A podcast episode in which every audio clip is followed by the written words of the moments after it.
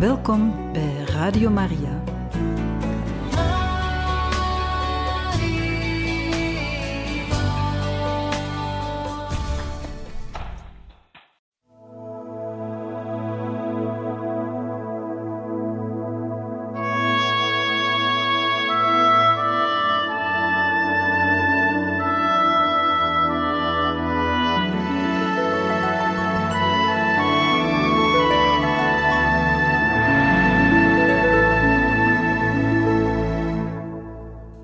Beste luisteraars van Radio Maria, hartelijk welkom in dit programma Heilige Getuigen, waar wij verder gaan met de lezing van het leven van de heilige Ignatius van Loyola, geschreven door pater Jezuïet Raner.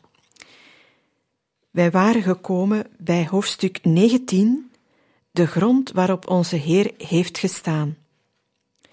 Voorafgaand aan dit hoofdstuk was de heilige Ignatius op pelgrimstocht naar het Heilig Land, waar hij nu is aangekomen. Hier gaan we dus met dit hoofdstuk 19 verder. We wensen u een zeer aangename lezing toe. Thans begon voor de pelgrim de wonderlijke, onvergetelijke ervaring van deze troostvolle maand op Palestijnse bodem. Hij zag de synagogen, de steden en de plaatsen waar God als mens had geleefd. Later heeft Inigo aan zijn vriend Faber verteld hoe in zijn hart een verterend vuur van liefde ontbrandde. Toen de geheimen van Jezus leven en lijden zich als het ware opnieuw voor zijn lichamelijke ogen afspeelden, en hoe hij daardoor in zijn voornemen gesterkt werd om daar heel zijn leven door te brengen. Elke dag bracht overeenkomstig het programma van de bedevaart een nieuwe vreugde. In de nacht van 6 september mochten ze in de kerk van het Heilig Graf een waken houden en de heilige plaats kussen, waar het kruis van Christus had gestaan. Sanderendaags volgde men biddend de weg waarlangs Christus zijn kruis had gedragen. Bij de vijfde statie stond des rijchen mans met dem armen Lazarus, zoals de vrome man uit Zurich in zijn dagboek noteert. Inigo zag het ook en even zal hij aan Arevalo en Loyola teruggedacht hebben. Nu was hij echter gelukkig dat hij de weg mocht betreden die de arme Christus was gegaan. Langs de oeroude graven afdalen naar het waterloze Kedrondal en dan weer opklimmen naar de Olijfberg, van de bloedige doodstrijd en van de hemelvaart, waar de pelgrims vroom de voetsporen van onze Heer kusten. Op het Mariafeest van 8 september reden ze naar Bethlehem, eerst naar de grotten van de herders, en dan naar de bijna toegemuurde poort van de geboortekerk. Vroeg in de ochtend van 9 september woonden ze de heilige mis bij in de grot, waar de Heer geboren werd. Inigo's geluk was onbeschrijfelijk. Als een bedelaartje en een onwaardig slaafje knielde hij bij de kribbe, hem aanbiddend, die zojuist voor ons is mens geworden. Alles staat hem levendig voor de geest alsof het nu gebeurde. Christus is daar tegenwoordig. Om zijnentwil de zielen helpen, ja, de Turken helpen die de pelgrims bij hun tocht langs de Jordaan zo kwaadaardig lastig vallen, en wier brutale Janitsaren juist in deze dagen vanuit Damaskus kwamen aangereden, om de pelgrims een kostbare week lang in hun herberg in te sluiten. Hen alle helpen, dat is Inigo's voornemen, waar hij voor niets ter wereld nog van wil afzien. Hoe hij zich dat lekenapostolaat in Palestina dan wel heeft voorgesteld. Waarschijnlijk even naïef als vroeger de Poverello van Assisi, toen deze naar Syrië toog en dezelfde heilige plaatsen bezocht.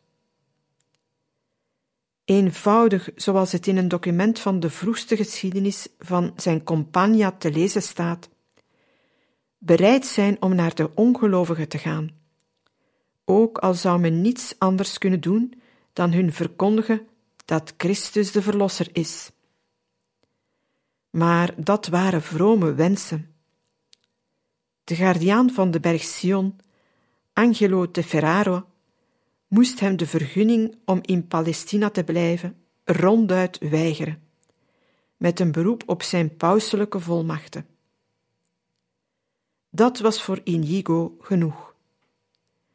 Uit onderdanigheid aan het apostolisch gezag gaf hij zijn dierbaar plan zonder protest op.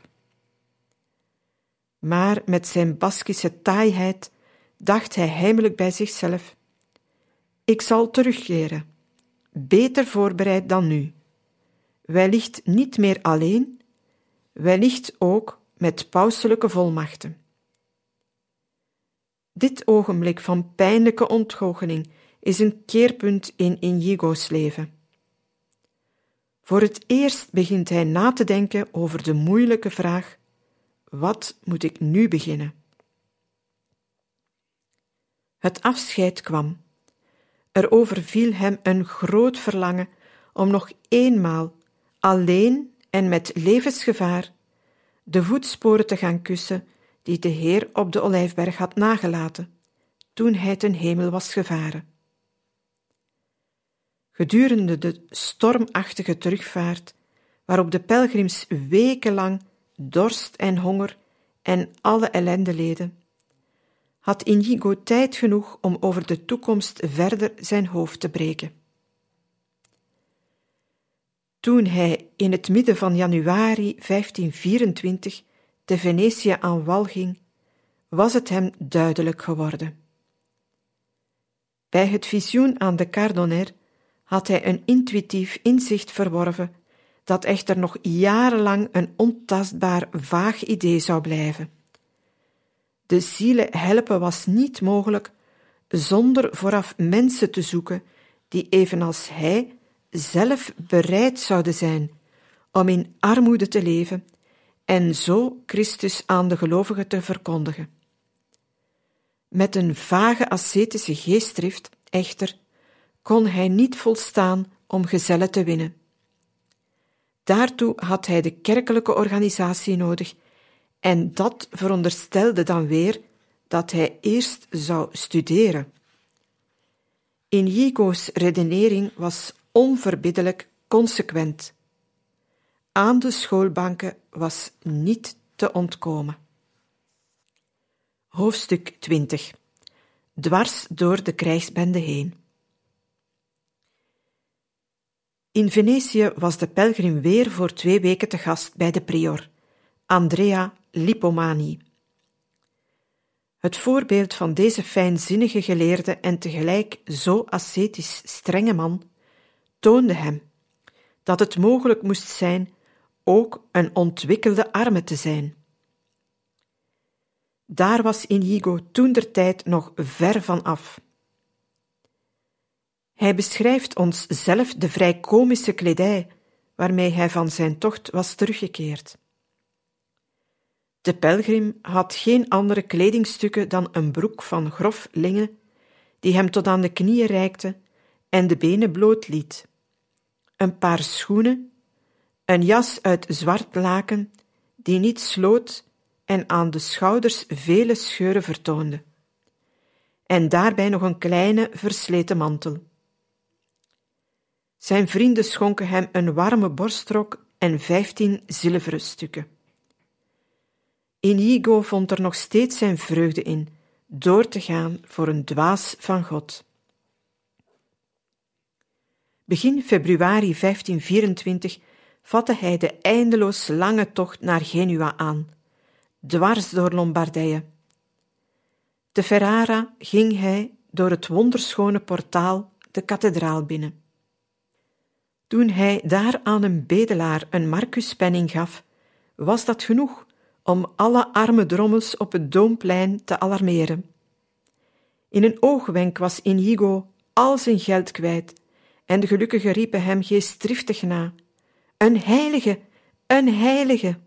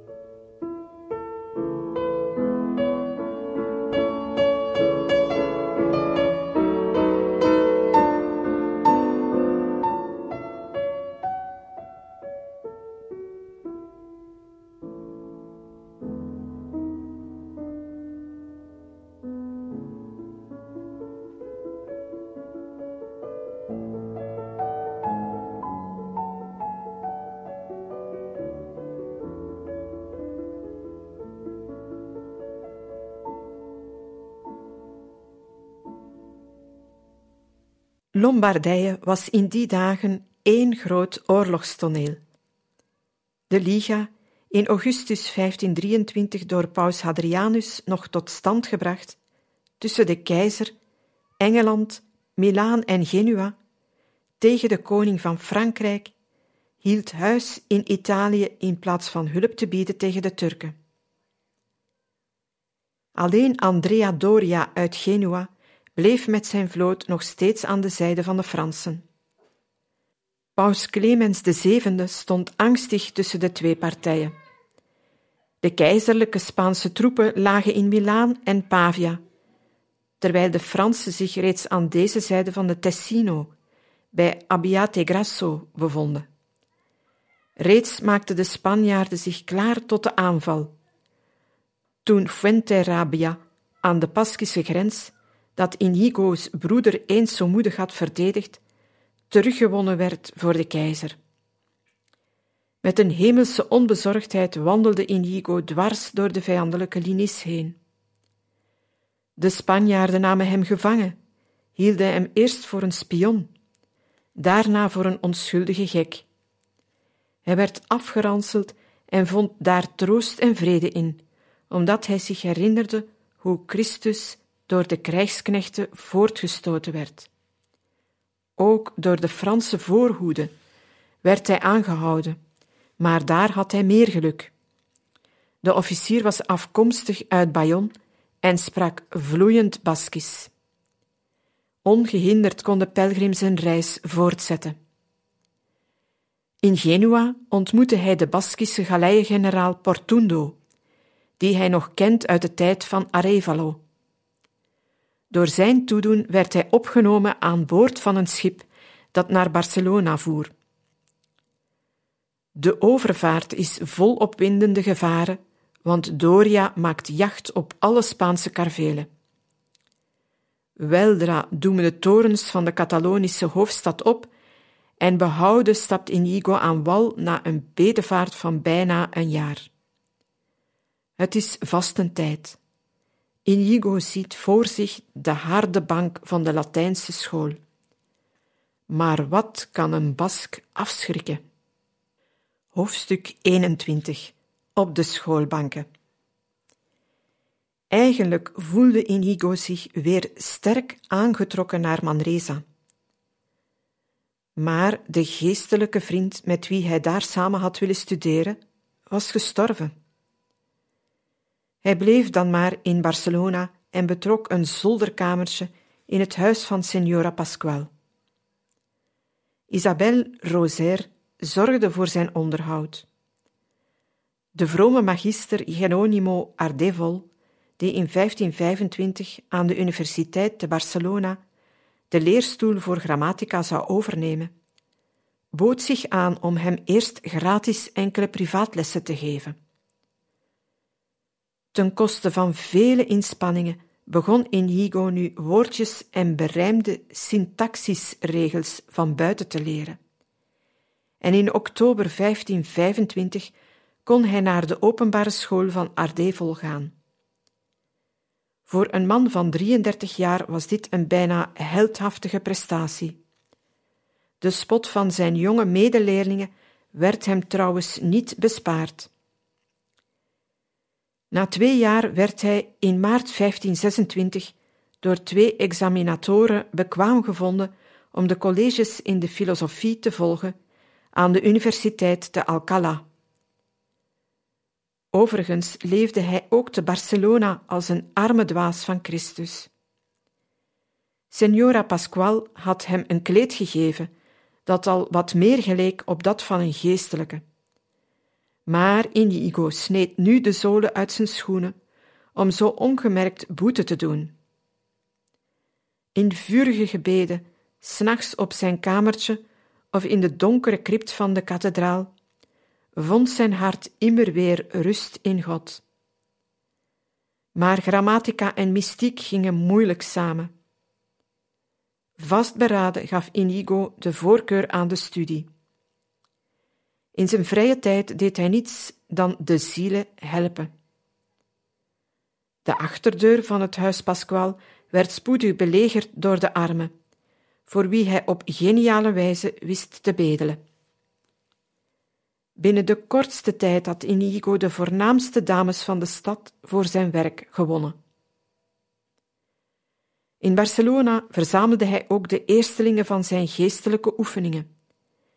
En iedere ervaring was voor hem een gelegenheid om zijn boekje te herzien en bij te werken. Vooral de hervorming van de lakse nonnenkloosters ging hem zeer ter harte, wat hem eens vanwege de ontgoochelde minnaars van de voorname kloosterdames, op een lelijk pak slaag kwam te staan. Intussen verwierf hij een steeds klaarder inzicht in het verdere doel van zijn leven. Dit was de voornaamste betekenis van deze twee jaren te Barcelona in Ignatius' ontwikkelingsgang. In het begin had hij zich nog afgevraagd of hij na de voltooiing van zijn studies in een religieuze orde zou treden, die in verval was geraakt, om daar veel te kunnen leiden, dan wel of hij vrij en alleen door de wereld zou trekken.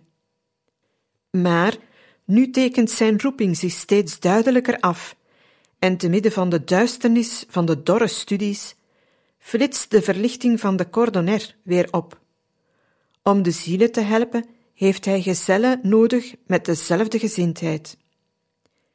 Hier in Barcelona kwam het verlangen in hem op om enkele mannen in een compagnia samen te brengen, die als bazuinen van Jezus Christus zouden zijn.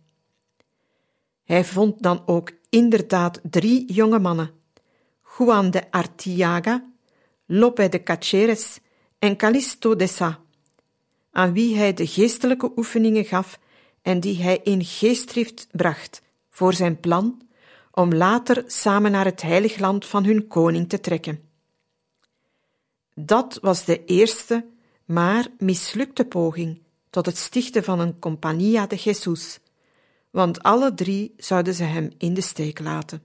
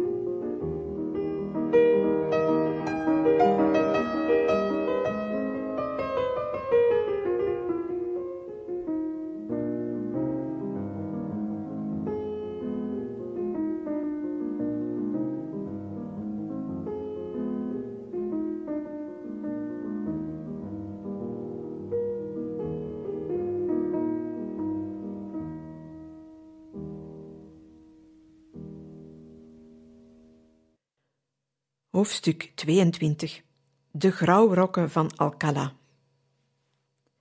Na het eindexamen te Barcelona trok Inigo einde maart 1526 naar Alcalá, in het welbekende Castilië.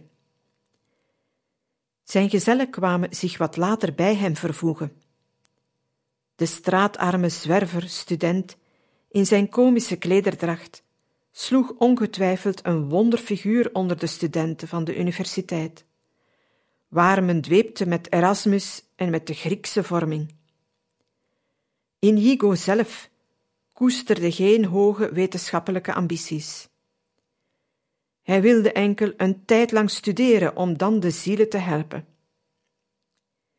Eerst werd er nog wat Latijn herhaald en daarna, vanaf oktober, kreeg hij een wonderlijk allegaartje van wetenschappen te verteren. De logica van Domingo Sotto, de fysica van Albertus Magnus en een beetje theologie uit Lombardus. Dat was veel en niets tegelijk. Hij wilde met zijn gezellen enkel leven naar de wijze van de apostelen. Na korte tijd sloot zich nog een vijfde bij hen aan, de kleine Fransman Jean de Reynalde. Gezamenlijk schaften ze zich nu lange togen en mutsen van grove wol aan. En al spoedig stonden ze in de hele stad bekend als de grauwrokken.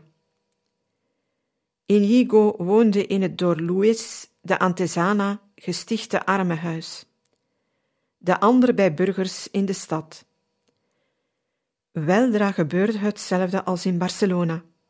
De armen kwamen en gingen, en Inigo verschafte hun beddengoed, kandelaars en alles wat hij maar krijgen kon bij de vrienden, die hij weer snel in grote getalen rond zich had verzameld.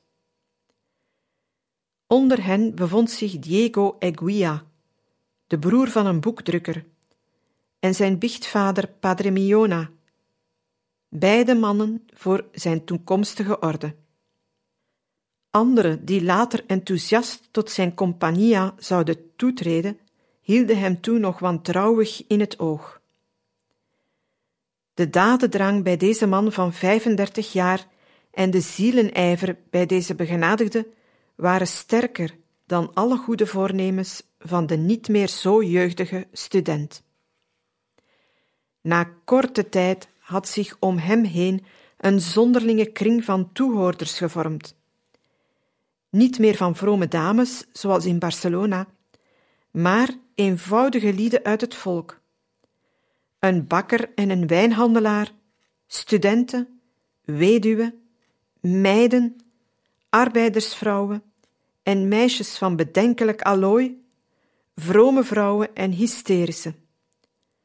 Al heel vlug deed het nieuws de ronde dat deze zwerver, die barrevoets rondliep in zijn grove blouse, eigenlijk een adellijke ridder uit de nabijheid van Nachera was, en dat hij zo wonderbaar leerde hoe men het geweten onderzoekt en het inwendig gebed beoefent. En van alle kanten kwamen ze aanzetten, nieuwsgierig eerst en schuchter, alleen of in kleine groepen. En na de onderrichtingen in het binnenhof van het armenhuis gingen ze nadenkend en getroffen naar huis. Vrouwen vielen met veel misbaar in onmacht, of werden gekweld door aanvallen van de boze. Eén ding is zeker: de droevige ervaringen van deze eerste keer dat Inigo de geestelijke oefeningen gaf in Alcalá hebben hem voor de rest van zijn leven wijzer gemaakt. Heimelijk fluisterend vroeg men zich af in de stad of die studenten geen verkapte verlichte waren van de ascetische secte der Alumbrado's, waarvan de lichtschuwe handelwijze door de Inquisitie in Toledo met aandacht werd gevolgd. En zo gebeurde het onvermijdelijke. In november kwamen twee heren van de Hoge Rechtbank voor geloofszaken uit Toledo te Alcalá aan, om die grauwrokken eens onder handen te nemen. Hoofdstuk 23 Van ketterij verdacht. Dit was voor Inigo de bitterste, maar tegelijk ook de luisterrijkste ervaring van zijn Spaanse studiejaren. De gevangenispoorten van de Inquisitie gaan voor hem open. Tweemaal wordt hij in hechtenis genomen voor een gerechtelijk onderzoek, te Alcalá en nadien te Salamanca. Over deze dagen achter de tralies heeft hij later aan de koning van Portugal geschreven. Waarlijk, de Heer die mij geschapen heeft en mij voor de eeuwigheid zal oordelen, is mijn getuige. Voor geen macht en geen rijkdom hier beneden zou ik ongedaan willen maken wat vroeger met mij gebeurd is. Op 19 november opende de commissie van Toledo in het bisschoppelijk paleis te Alcalá het onderzoek.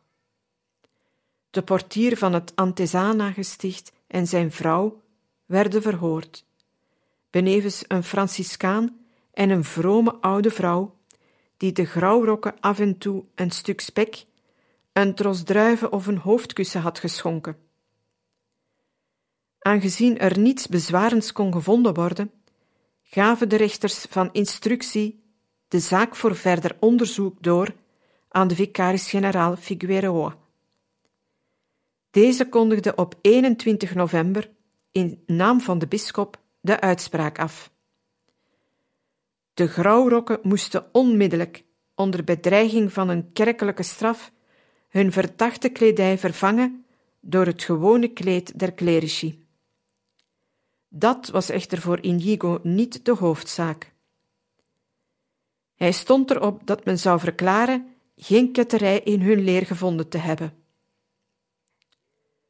Kort voor kerstmis volgden nog een paar ernstige vermaningen. Het moest uit zijn met die geheime bijeenkomsten. Dat viel bij Inigo niet in de smaak. Hij zag niet in wat men op zijn geestelijke oefeningen kon hebben aan te merken. Met de verzachtende toegeving dat ze hun kleren tenminste zwart of geel zouden verven, scheen de zaak bij de Inquisitie haar beslag te hebben gekregen. Maar reeds in maart 1527 werd de vicaris-generaal opnieuw gewaarschuwd. Een verhoor van nog andere vrouwen leverde niets nieuws op. Toen deed zich tegen het midden van april een gebeurtenis voor die de hele stad in opschudding bracht. Een weduwe van hoge huizen was met haar dochter, die zeer jong en zeer schoon was, en met een dienstmaagd spoorloos verdwenen. Daar ze tot Inigo's kring hoorde, vermoedde men achter die verdwijning een geheime bemoeienis van de grauwrok.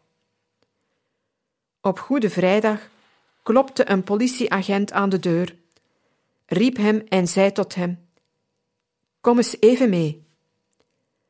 Zonder een woord ging Inigo mee naar de gevangenis, waar hij 42 dagen moest blijven.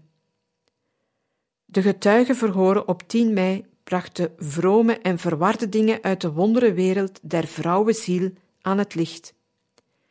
Maar weerom niets bezwarends. Inigo werd dan ook niet zo heel streng behandeld. Hij mocht vrienden ontvangen en de geestelijke oefeningen geven.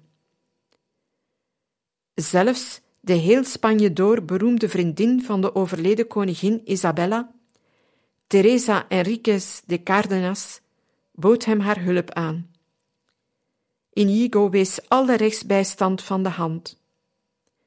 Ondertussen waren de vermiste dames terug thuisgekomen van hun onbezonnen bedevaart en het bleek nu duidelijk dat de pelgrim het hun steeds had afgeraden. Toch kreeg hij in een onderhoud met de vicaris-generaal, wegens het voortzetten van de bijeenkomsten, een scherpe afkeuring te horen. Ik beschuldig u van ongehoorzaamheid aan de bevelen van de Heilige Moederkerk.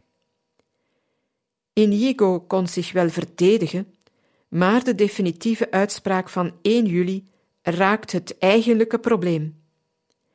Zijn pogingen om aan een soort leken zielzorg te doen. De gezellen kregen verbod nog enige zielenleiding te geven in de eerstkomende drie jaar. totdat ze meer gestudeerd zouden hebben, want het ontbrak hun aan de vereiste vorming. Zelf voelde de veroordeelde dat in zijn eerlijke zelfkritiek maar al te duidelijk aan. Ofschoon de pelgrim van al de gezellen nog het meeste wist, was ook dit zonder stevige grondslag.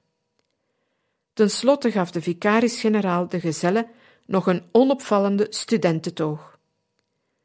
De verandering in Inigo's klederdracht maakte vooruitgang.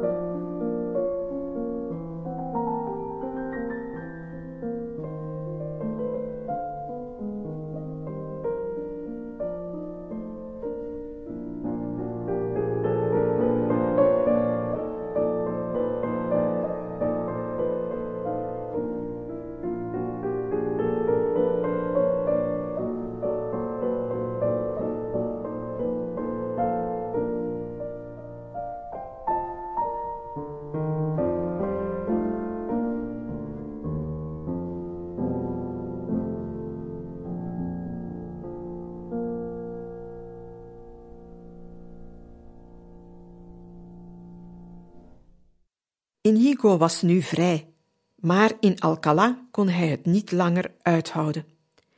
Dringender nog dan in Barcelona rijst voor hem de vraag: wat nu gedaan? In zijn knagende ontevredenheid over het verloop van zijn studies richtte zijn aandacht zich nu op de andere grote universiteit van Spanje, Salamanca. Daar zou hij grondig van vooraf aan opnieuw kunnen beginnen en het verbod om aan zielzorg te doen, dat hij in zijn Baskische eigenzinnigheid zo moeilijk kon verwerken, zou in het diocese van Salamanca niet van kracht zijn. De twijfels echter bleven onopgelost en daarom besloot Inigo op 21 juni naar Valladolid te reizen, waar de Spaanse primaat Fonseca verbleef die kort tevoren al daar de nieuwgeboren erfgenaam van de Spaanse kroon, prins Philips, gedoopt had. Aan het oordeel van deze kerkvorst liet Inigo het in alle oprechtheid over een beslissing te treffen. De aartsbisschop kon hem alleen aanmoedigen om naar de Universiteit van Salamanca te gaan. Het was overigens hoog tijd, want de cursus liep ten einde. Tegen de 10e juli kwam Inigo te Salamanca aan. De gezellen waren reeds vooruitgegaan en nu woonden ze samen in een herberg. Maar thans gaat het juist andersom als vroeger in Manresa. Van de voorgenomen stille studiejaren aan de van ouds beroemde universiteit komt er niet veel terecht. Slechts twee volledige maanden zal Inigo er blijven, en daarvan brengt hij opnieuw drie weken in de gevangenis door. Salamanca verkeerde juist deze weken in een theologische hoogspanning. De geesten waren in strijd voor of tegen Erasmus, en in Valladolid was een grote vergadering van de Inquisitie bijeengekomen, om de gevaren te keren van het humanisme uit het noorden. Spoedig was Inigo weer in heel de stad bekend, zowel bij de professoren als bij de voorname dames. Er werd veel over deze mannen gesproken, die leefden als de apostelen. In het Dominicanenklooster van San Esteban, de hoge burcht in de strijd voor de orthodoxie, ging Inigo gewoonlijk te bichten. Toen gebeurde het. Op een zondag nodigde de subprior, Fray Nicolas, Inigo en Callisto uit aan tafel. En na de maaltijd begonnen de monniken hen scherp te ondervragen, in scholastische syllogismen. Daar was Inigo's verlichte eenvoud toch niet helemaal tegen opgewassen. Drie dagen lang moest de verdachte in het klooster blijven. De geleerde monniken kwamen hem opzoeken in zijn cel en hun uitspraken waren verdeeld. Is deze man een mysticus of een ketter? In die dagen was voorzichtigheid geboden. En weldra zat Inigo weer in hechtenis, ditmaal nog wel met Callisto samengebonden in één ketting, 22 dagen lang.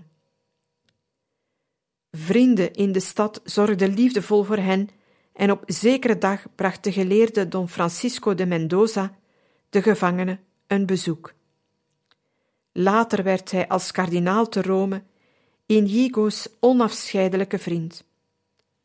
Het medelijden van deze heer beantwoordde de gevangene met het beroemde woord: In heel Salamanca zijn er niet zoveel voetblokken en handboeien, of ik verlang er nog meer uit liefde tot God. Het boek der geestelijke oefeningen werd nauwkeurig onderzocht, maar het oordeel luidde zoals in Alcala. Men vond wel geen ketterij, noch in de leer, noch in de handelwijze van de gezellen, maar om de zware problemen van de moraaltheologie te mogen behandelen, moesten ze in ieder geval eerst nog vier jaar studeren. Weer dus die studies, weer diezelfde vraag: wat nu gedaan? Ze laten Inigo niet meer los. Het vonnis verbiedt hem ook te Salamanca iedere vorm van zielzorg. Waar zal hij dan de vrijheid vinden om zijn zielzorg te verenigen met een regelmatige studie? Hoofdstuk 24 De Magister van Parijs Zo besloot Inigo naar Parijs te gaan en er te studeren. Met deze nuchtere woorden deelt hij ons de beslissing mee die aan zijn leven een heel nieuwe richting zou geven. Met zacht geweld werd hij naar een doel geleid dat hij zelf nog niet kende, zegt zijn latere vertrouweling Nadal. Toen hij te Salamanca in hechtenis zat, was hij reeds beginnen nadenken. Hij wilde voorgoed een einde maken aan die onregelmatigheid in zijn studies. Maar voor een Loyola betekende dit dat zijn keuze zou vallen op de beste universiteit van het Westen, en dat was Parijs. Hij wilde de zielen helpen, ja, maar dan moest hij voorlopig zijn streven sterk beperken. Proberen nieuwe gezellen te vinden in Parijs, waar toch de elite van de jeugd samenkwam. Midden september 1527 verliet Inigo daarom Salamanca. Hij wilde alleen naar Parijs vooruitgaan om de studiemogelijkheden voor zijn gezellen te onderzoeken. Hij laadde zijn boeken op een ezel en trok naar Barcelona. Beide oude vrienden nam hij hier drie maanden rust.